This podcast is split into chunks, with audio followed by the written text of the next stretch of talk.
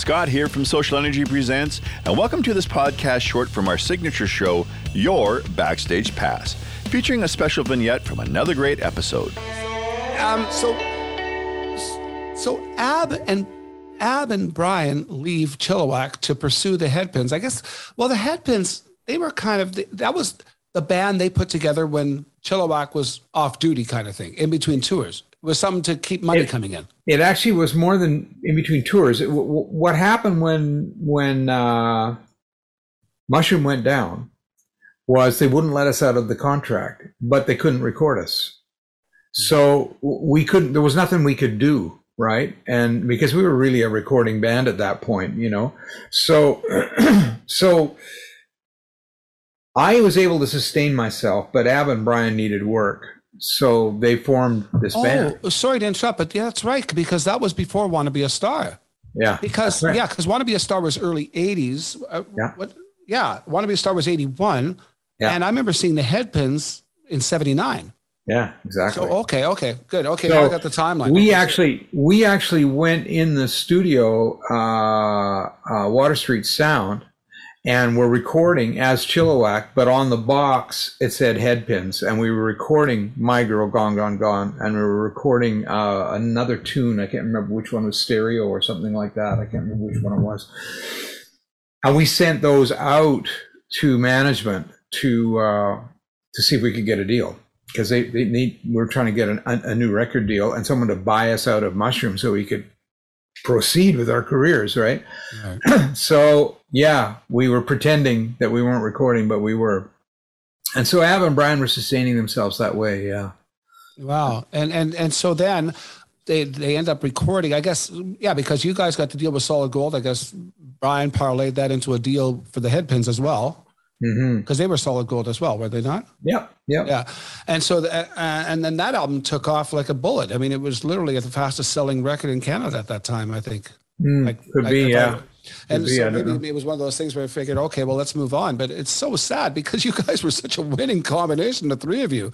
Yeah. You know, I, I, would, would have loved to have seen that kept going, but I'm sure you would too, maybe. I don't know. Well, yeah, I would have, but you know, it's funny how it worked out because um, I'm going to tell you the the real story here.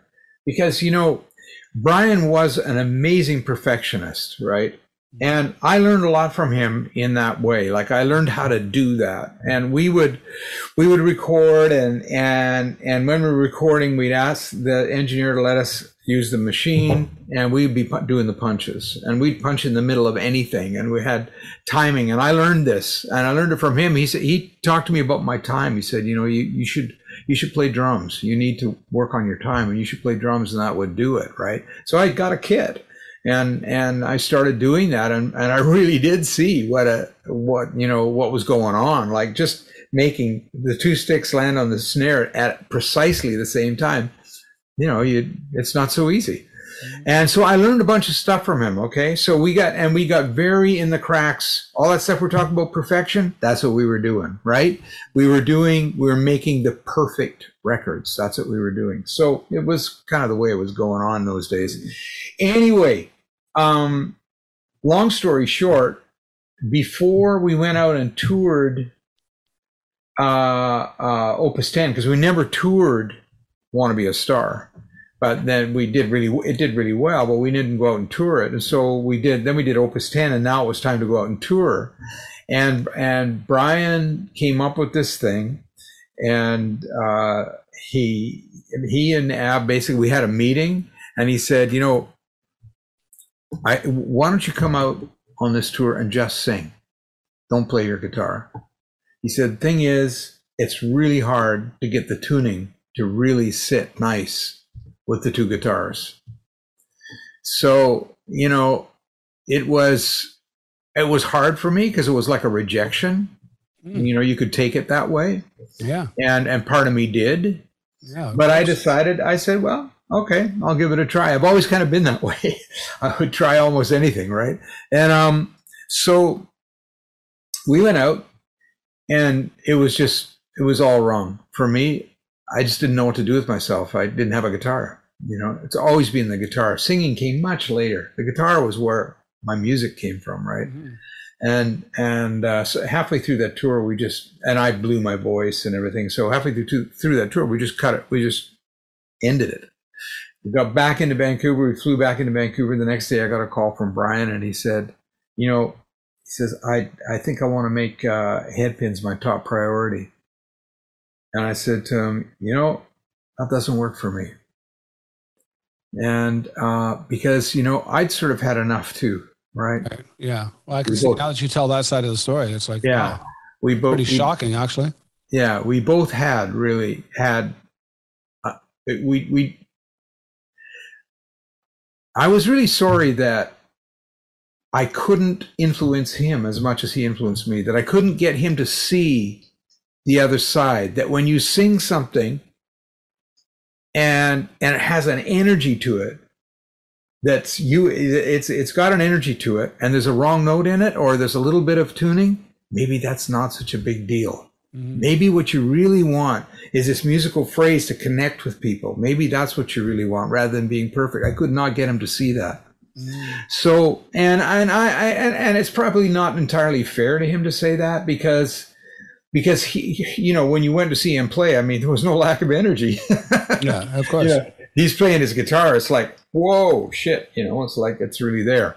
So, mm-hmm. you know, I say that with that caveat. I have to I have to attach that caveat to it. But anyway, so so that's how we went uh, went our separate ways. But the cool thing was that we still were friends.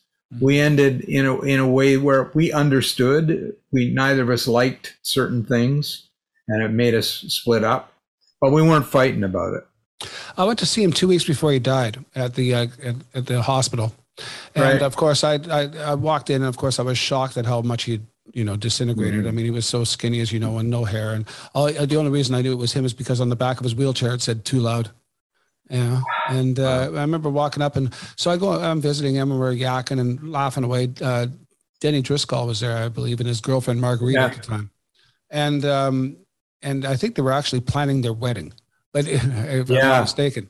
Yeah. And um, so, but as I'm leaving, Brian walks me or wheels beside me in his wheelchair, and he walks up. He goes, "Hey Mick," he says, "I love seeing you, man." He said, "But uh, next time you come, make sure to call first because Bill and I are doing a new Chilliwack album."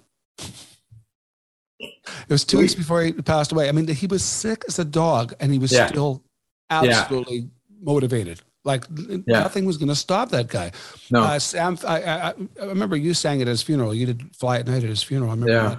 And uh, if I remember correctly, I think Sam Feldman spoke and said that Brian had asked him for an advance on the next album a week before he died. I forgot that, but yeah.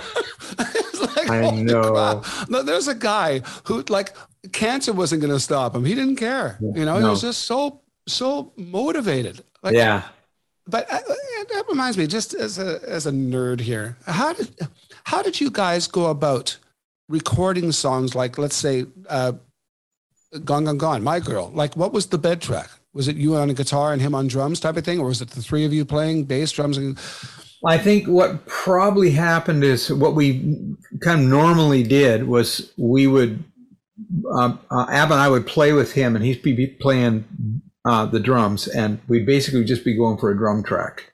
Right. So he'd hear the song going by and all of that, and he he'd get the drum track worked out. Then we'd get the bass, and Ab would do the bass, and then we we'd you know play guitars and pianos and stuff like that, and build it up. That's kind of how it went. One yeah. of the most beautiful music, one of the most beautiful moments in pop music history is that chord you guys hit it. My girl. That, yeah, right. Oh my God. Yeah. What a moment. I still yeah. hear that and I get shivers. It was yeah. just incredible. And of course, I guess Brian's voice, he's got the mug. girl. yeah, right. All the way down. Oh, good. That must have taken him a lot to get girl. those notes out. Right down to that, right? I know, because nowadays you tweak it with, you know, that's analog. You yeah. had to perform it. You couldn't. Oh yeah. Oh yeah. You couldn't. Well, you could. You could vary speed, but that yeah. always sounded weird anyway. If you did. Yeah, yeah, it wouldn't be right. No, no, he, he, he actually sang it, and we, we punched the shit out of it. But I bet you did. Yeah, and I one of the reasons we had to punch too is because we, we had a it was a Neumann, uh, I think it was a forty seven. Okay. it had a really really cool sound, almost almost like a, a 40s sound, really right. soft, really soft. So Brian sang it on that, and we got the thing hanging right. It's right in front of his mouth, like he's going, gong, gong, gong, she'd be gone so long, she'd be gong, gong, gong so long. And it's all this breath happening like this. Right. And the thing would get, they would get waterlogged and quit. He'd get a couple phrases out, the mic would would break down, and we'd have to wait. We learned to do this. We'd just wait, you know, wait for about five minutes or six minutes, and then turn it back on again, and it'd be all right. And away we go. We do some more, you know. He's just he's on like this, you know. I wonder. I wonder if that's the microphone they used for Nat King Cole back in the day. Because Yeah. you, know, you listen to his stuff. Like I, I said this in another interview somewhere. I forget who I was talking to. It's like I listened to his voice just comes. It's it's like it was recorded yesterday. It's unbelievable. The crackle, mind you, a microphone loved his voice first of all. But Yeah, second of all, there was something in that chain they used that was magical. Yeah, Incredible, incredible sound. yeah, yeah. Those some of those old mics were really amazing.